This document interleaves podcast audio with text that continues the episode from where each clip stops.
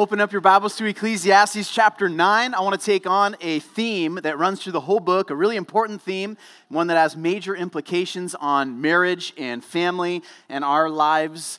Uh, currently at this stage of life. So, uh, some really good stuff we're going to try to try, pull together from a couple different chapters. So, while you're opening there, I would like for you, parents, to recall that moment when the doctor hands you the baby and basically tells you to go and figure it out. Okay?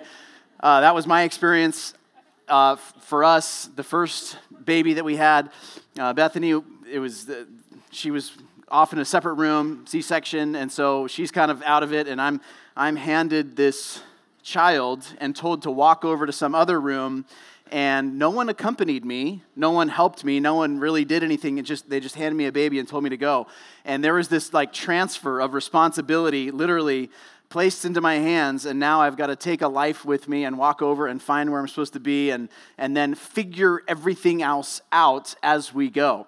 And so uh, you can relate to this, uh, just this process of problem solving. There, there's one problem after another, and you just have to figure out what you're supposed to do in uh, each situation. So, one such situation is figuring out how to change diapers. Some of the ladies in the room maybe had experience changing diapers before their own children. Maybe some of the men in the room had experience doing the same. I had never changed a diaper in my life until Alyssa, our first. And I don't think I'll ever forget the experience. Uh, I was not given a rundown on how to do it, but I thought it was pretty self explanatory. Take off the old diaper, put a new one on, call it good. And and so I went in with a lot of confidence, and I didn't necessarily like dream my whole life, like kind of envision what it was going to be like when I changed my first diaper. In fact, I had never really put a whole lot of thought into it at all, just what it would be like. So my expectations weren't totally dialed in and like fleshed out a whole lot. But they, whatever my expectations were, plans didn't go uh, exactly the way maybe I expected that they would go because uh, I'm standing at the changing table and um, my mother in law is standing directly behind me, kind of like looking over my shoulder. She finds out it's my first diaper, so she feels like she's gonna help me through this to get, and we're gonna do this together. And so instantly, I'm already trying to do things my way and not the way that she's telling me to do them. And uh, she's changed many diapers. I should have listened to her wisdom. But uh, at one point, I took the old diaper off, and then there's that key period of time between diapers when things could go wrong. And sure enough, they did. Uh, during that little window of time when the one old diaper is taken away and the new one has not yet been placed, um, it was maybe one of the first bowel movements, and so the, there was a meconium situation that happened there, and, and it maybe one could use the word eruption uh, happen, and um, I was not prepared for it. The diaper wasn't placed; it was a total mess. And she's like now coaching me through how to solve this problem, and it's just at the end of the day. Not what I hoped or dreamed my first diaper situation would be like. Didn't go the way I expected it to go. And I think that could be said about a whole lot of situations post first diaper. Um, there's all sorts of issues and conflicts and problems that come up in just dealing with kids. Doesn't always happen the way we expect it. You get fast forward a couple years after the first diaper, and you know we find ourselves sitting awake in our beds in the middle of the night, trying to explain to a three-year-old or something um, how their bad dream wasn't real and they can just go back to sleep and there's not actually a snake in their bed and whatever it may be, trying to use logic to explain the situation and it's just not registering. And then, or you're sitting in bed trying to figure out how, you know, should we go to the doctor? Um, do, do we need to pile in the car and go see the emergency room or can we just kind of ride this out through the rest of the night? Just sorts situations that you don't expect to be in expect to sleep through the night, you expect, expect to, you know, lay down and then wake up in the morning and, and go about your business, but it doesn't always happen exactly the way you plan for it to go. In marriage, we do premarital counseling. We try to anticipate some of the issues that couples will face, and we've got a great list of topics to work through in premarital counseling. And I think as a church, we do a really good job of uh, communicating really important things up front, but there is a full disclaimer with every premarital counseling that we go through. It's like, the, we just scratched the surface, and there's going to be a whole bunch of stuff that we didn't cover, and you're just going to have to figure it out. Um, so, figure it out together.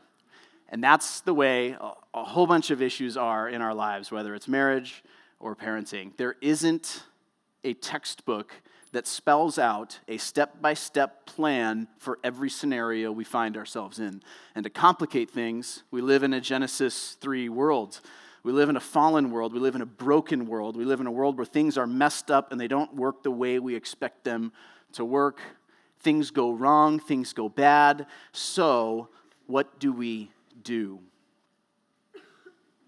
You need wisdom to navigate a fallen and broken world. There's uncertainty in life. You don't anticipate everything that happens. Things go wrong, so you need wisdom in, to navigate marriage and parenting in an unpredictable life.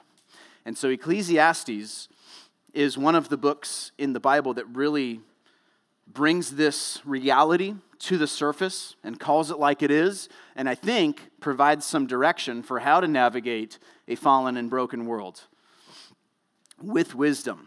So I think it's a call to attain wisdom, and it gives us some directions for um, actually how to achieve wisdom as well. So in chapter 9, starting in verse 11, it says, Again, I saw that under the sun, the race is not to the swift, nor the battle to the strong, nor the bread to the wise, nor riches to the intelligent, nor favor to those with knowledge, but time and chance happen to them all. For man does not know his time. Like fish that are taken into an evil net, and like birds that are caught in a snare, so the children of men, man, are snared at an evil time when it suddenly falls upon them. I've seen this example of wisdom under the sun. Okay, so he gets into wisdom at that point. But just right there in verses 11 and 12, and then down in chapter 10, if you just look with me at verse 5, there's an evil that I've seen under the sun. Ecclesiastes 10 5. As it were, an error proceeding from the ruler Folly is set in many high places, and the rich are set in a low place. I have seen slaves on horses and princes walking on the ground like slaves. And so, those couple sets of verses that I just read to you illustrate the unpredictability of life and sometimes the backwards nature of life. Sometimes you can do everything right and things still go wrong. You can do everything by the book, but you still fail or the outcome isn't ideal. This is a, the reality of living in a fallen and a broken world. And so, the first point, if we want to navigate it with wisdom, is to remember that God is in control.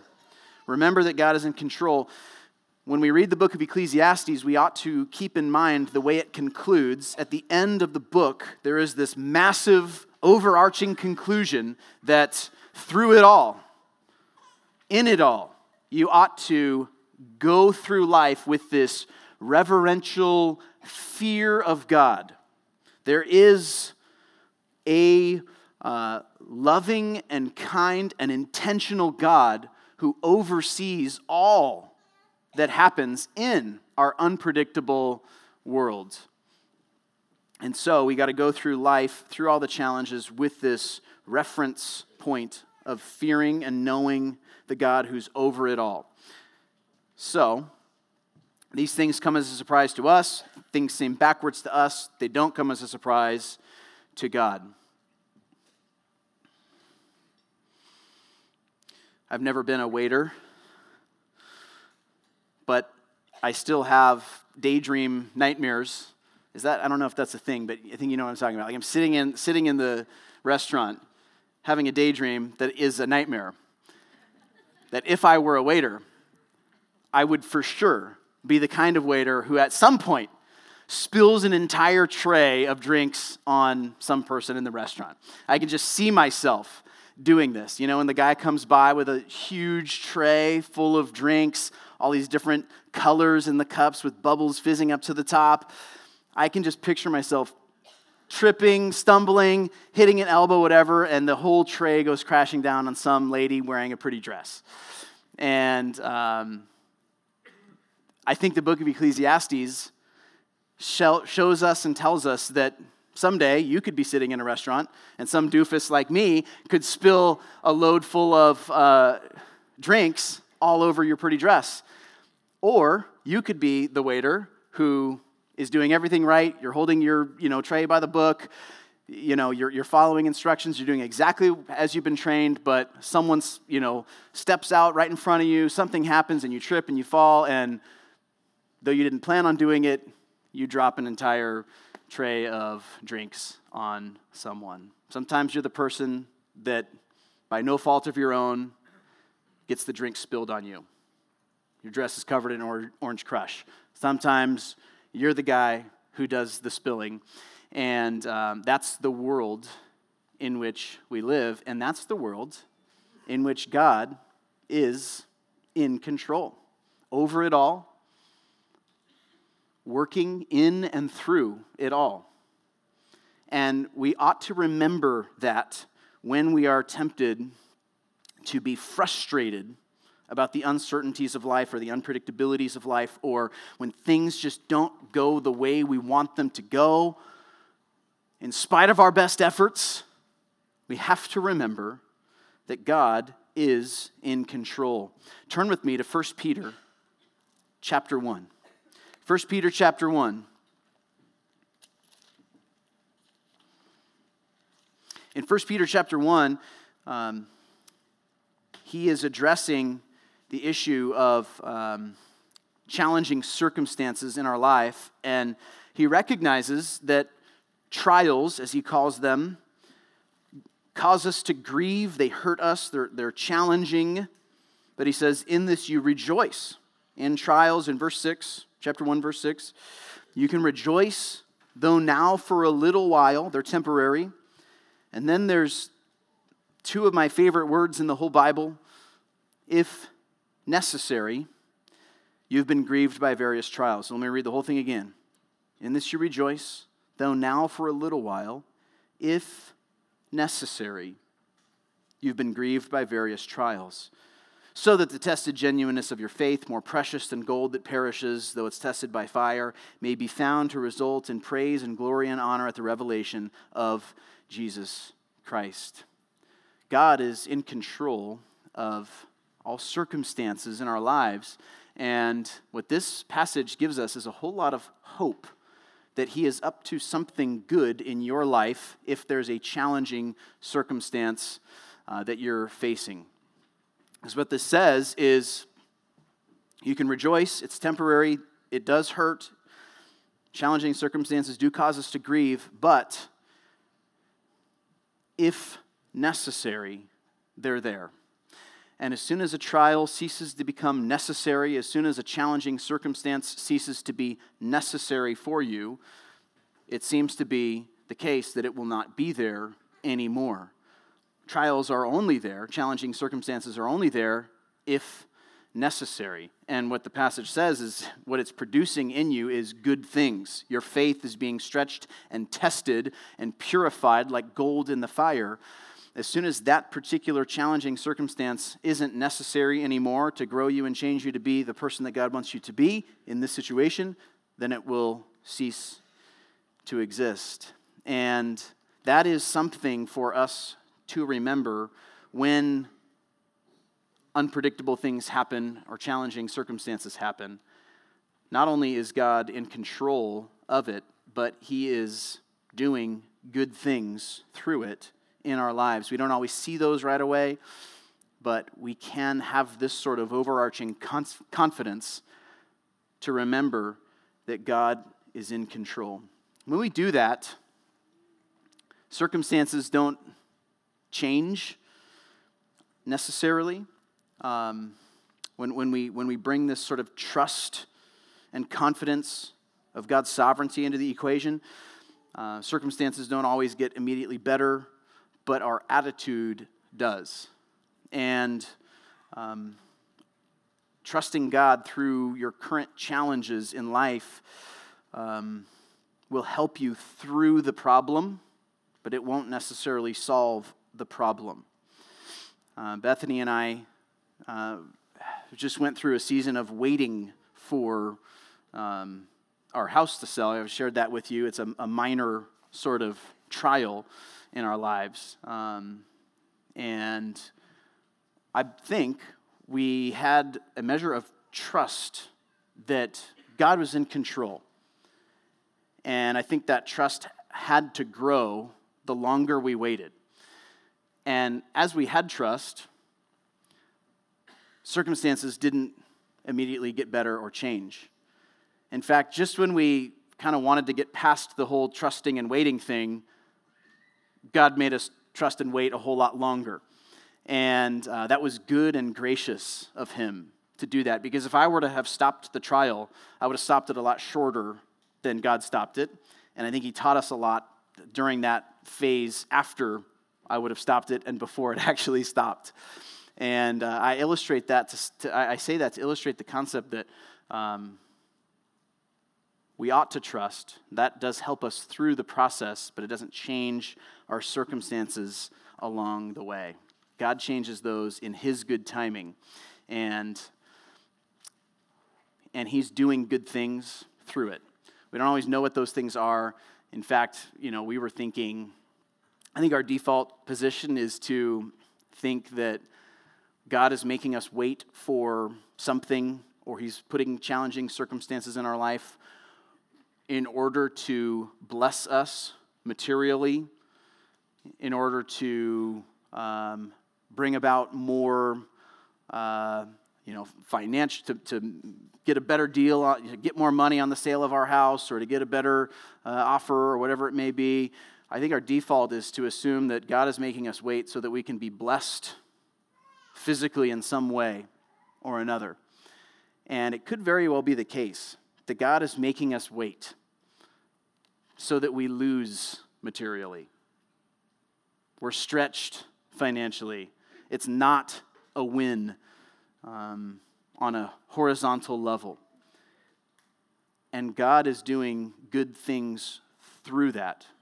And so we have to remember that the end of the book, Ecclesiastes, acknowledges that there is a good and loving God who's over and above it all, and we ought to keep that perspective as we navigate an unpredictable life.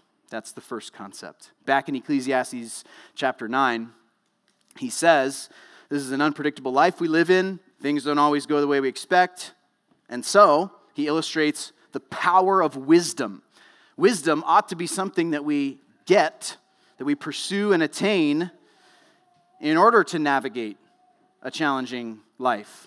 He starts in verse 13 I've seen this example of wisdom under the sun, and it seemed great to me. There was a little city with a few men in it, and a great king came against it and besieged it, building great siege works against it. But there was found in it a poor, wise man, and he, by his wisdom, delivered the city. We don't know all the details about this little story, but um, it goes on No one remembered the, that poor man, but I say that wisdom is better than might, though the poor man's wisdom is despised and his words are not heard. What we see here is the, the power of wisdom. A poor guy in this big city up against a big king was able to change the results. So I don't know what sort of wisdom or strategy he employed to do this, but it illustrates this concept that wisdom is a valuable thing. That's point number two. Value wisdom. Value it. it's powerful, and anyone can get it. Even in this case, a poor, no name guy in the midst of a great big city. Wisdom is good and useful. Look at verse 17. The words of the wise heard in quiet are better than the shouting of a ruler among fools. Wisdom is better than weapons of war, but one sinner destroys much good. Wisdom is, is good, it's powerful, and um, it is something that ought to be pursued as we navigate uh, marriage and family issues, lots of unpredictable things that happen here. We need wisdom. And uh, I think this is the, the definition of wisdom that I gave at the very beginning of the year. Uh, I want to I want to give it again. I, I, think when I use when I use this word wisdom, what I mean, and I think when the book of Ecclesiastes uses the word wisdom, this is what it means. It's understanding the fundamental issues of life in relation to God. It's understanding life in relation to God. It's having that fear of God that you bring with you through all the circumstances of life. And so, whatever circumstance you find yourself in, whatever situation you find yourself in, you, you go about it in relation to God, living in this fear, this healthy reverence and awe and submission to God. And in doing so, we, we, we recognize the purpose of these difficulties, the, the reason one of the reasons why difficulties are in our life. It's, it's the classroom of sanctification. It's where we, we learn. It's where God teaches us who He is and what it means to be His people. And um, we ought to pursue it. And the Proverbs tell us how to go about pursuing and getting wisdom. And I, I think that we ought to do that if we are married and have a family. We ought to be people who are first in line, knocking at the door to get wisdom. Because there are going to be situations and challenges that there isn't a textbook for, there, there isn't a step by step direction. Even in, even in God's Word, there isn't a specific step by step direction of what to do in every situation. And so we need to be people who have pursued wisdom and attained wisdom in order to navigate uncharted territory with this healthy fear of God in place. So, James chapter 1 calls us to ask for wisdom. I don't know when the last time you did that was, but it, it could be a good thing for you to do tonight in your group or after your group or with your spouse. Ask God for wisdom. Grab your wife's hand and spend a few minutes praying and asking God to give both of you wisdom. And there, there's this promise in James 1 that He'll give it to you. What a great thing to do tonight. I think also wisdom begins, according to Proverbs chapter 1, verse 7, with fearing God. So if you ask for wisdom tonight, open up the book of Proverbs and see. It says the, the fear of the Lord is the beginning of wisdom. So here is part of God answering your prayer. He's giving you the Bible that shows you what it looks like to, to get this sort of thing that you're asking for. Begin fearing God, read your Bible, spend time understanding who God is so that you can live in relation to Him. Wisdom comes from spending time with and learning from godly people. Proverbs chapter 12, verse 15 says, The way of a fool is right in his own eyes, but a wise man listens to advice. So, be someone who pursues it in this sort of way, and then implement what you read in your Bibles and what you hear from godly counselors into your day. You know, we, we we are prone to have such a disconnection between what we do and talk about here at church and how we live our lives day in and day out. And we need to become people who integrate the concepts of Scripture and the things we read in our Bible and the things we talk about when we're in our right minds in small group settings with day in and day out when the rubber meets the road, interactions in the house, dealing with um, conflicts with a spouse, dealing with parenting issues. These things need to integrate together. And what you read and understand from the Bible needs to have a direct impact on the way you go about your marriage and family life. I think as couples, we can help to point each other toward wisdom. As a spouse, you can come alongside and help your spouse to spend time in God's Word and understand who God is and how to live in life in relation to Him. In Proverbs or uh, Ecclesiastes chapter 10, it goes on after that section I just read. Um, chapter 10, verse 1, it says, Dead flies make the perfumer's ointment give off a stench. So a little folly outweighs wisdom and honor. And, and it goes on there in chapter 10 to, to illustrate not only the first the, the power of wisdom, but the equal power of folly. Uh, folly is also a powerful thing, and anyone can also get that. And we ought to be really careful because a little bit of it can spoil a whole bunch of good.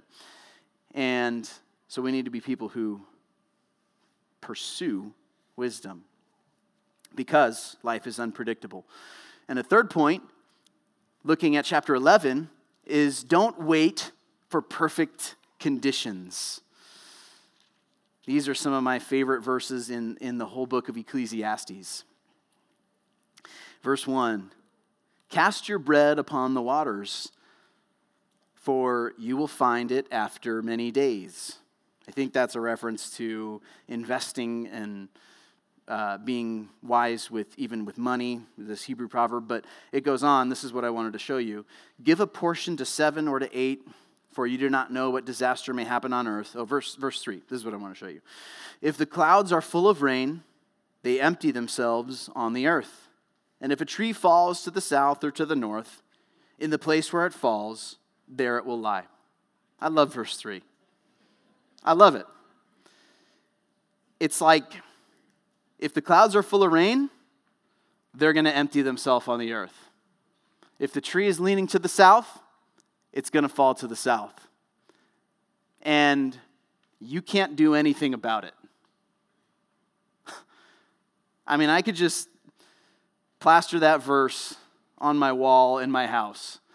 There, there's things that I wish I could control that I just can't control. When God wants to empty the clouds, He's going to empty the clouds. And when the tree's going to fall, it's going to fall. And where it falls, there it's going to lie. He who observes the wind will not sow. So if you sit and you wait and you watch, observing the wind, waiting to go and sow your seed till the timing is just right, um, and he who regards the clouds will not reap. So, verses 3 and 4 things happen that are out of your control. And if you wait for all the ducks to line up perfectly in a row before you pull the trigger on something, you could be waiting for a really long time. Don't wait for conditions to be perfect before you act. Because Ecclesiastes recognizes we live in a fallen world, and circumstances will rarely, if ever, line up perfectly in order for us to move forward with a decision. We ought to plan, we ought to be strategic, we ought to be careful, but at the end of the day, we need to demonstrate a trust in God because we make decisions, and though everything isn't perfect and all lined up, we make decisions and, and trust moving forward that God's in control of it because He is. So we do the best we can, we make the best decisions we can, but leave the outcome and the results to the Lord.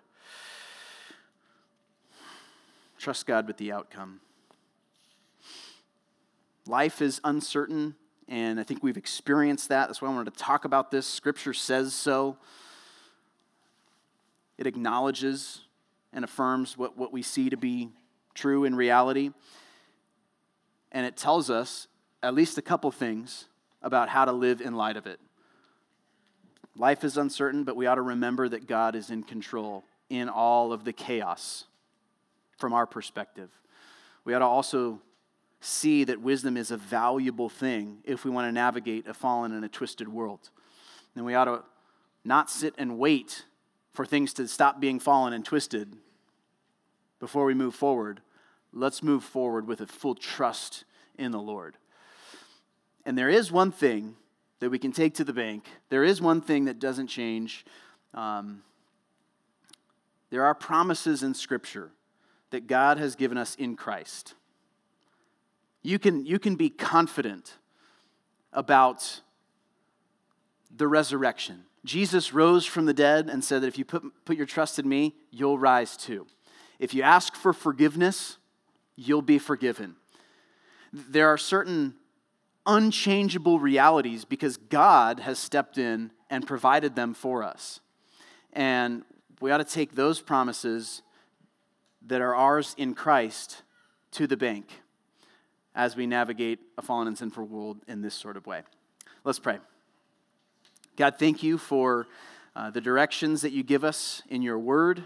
Thank you that uh, we can uh, get wisdom. I pray that we'd be people that seek it, that we study the Bible, that we learn from uh, what it says, that we would put counselors around us to remind us of the truth of your word, so that when life takes unexpected turns, as we know it will, we're ready and able to navigate them in good and uh, God honoring ways.